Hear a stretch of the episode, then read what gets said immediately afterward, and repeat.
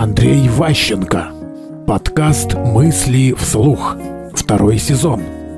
Присоединяюсь.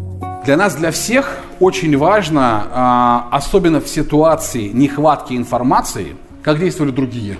Очень часто для принятия решения позитивного, ну, кому-то что-то отдать, чем-то согласиться, нам важно узнать, а что сделал другой при этом. Одна из типичных манипуляций во время там, работы в корпорации – подпиши, пожалуйста, документ. А почему? А Петрович подписал уже. А, ну ладно. То есть как бы вот мы э, не чувствуем реальной ответственности и не требуется от нас принимать решение тогда, когда у нас есть пример, да, вот он сделал, ну мы тоже сами вместе с ним. Все нормально.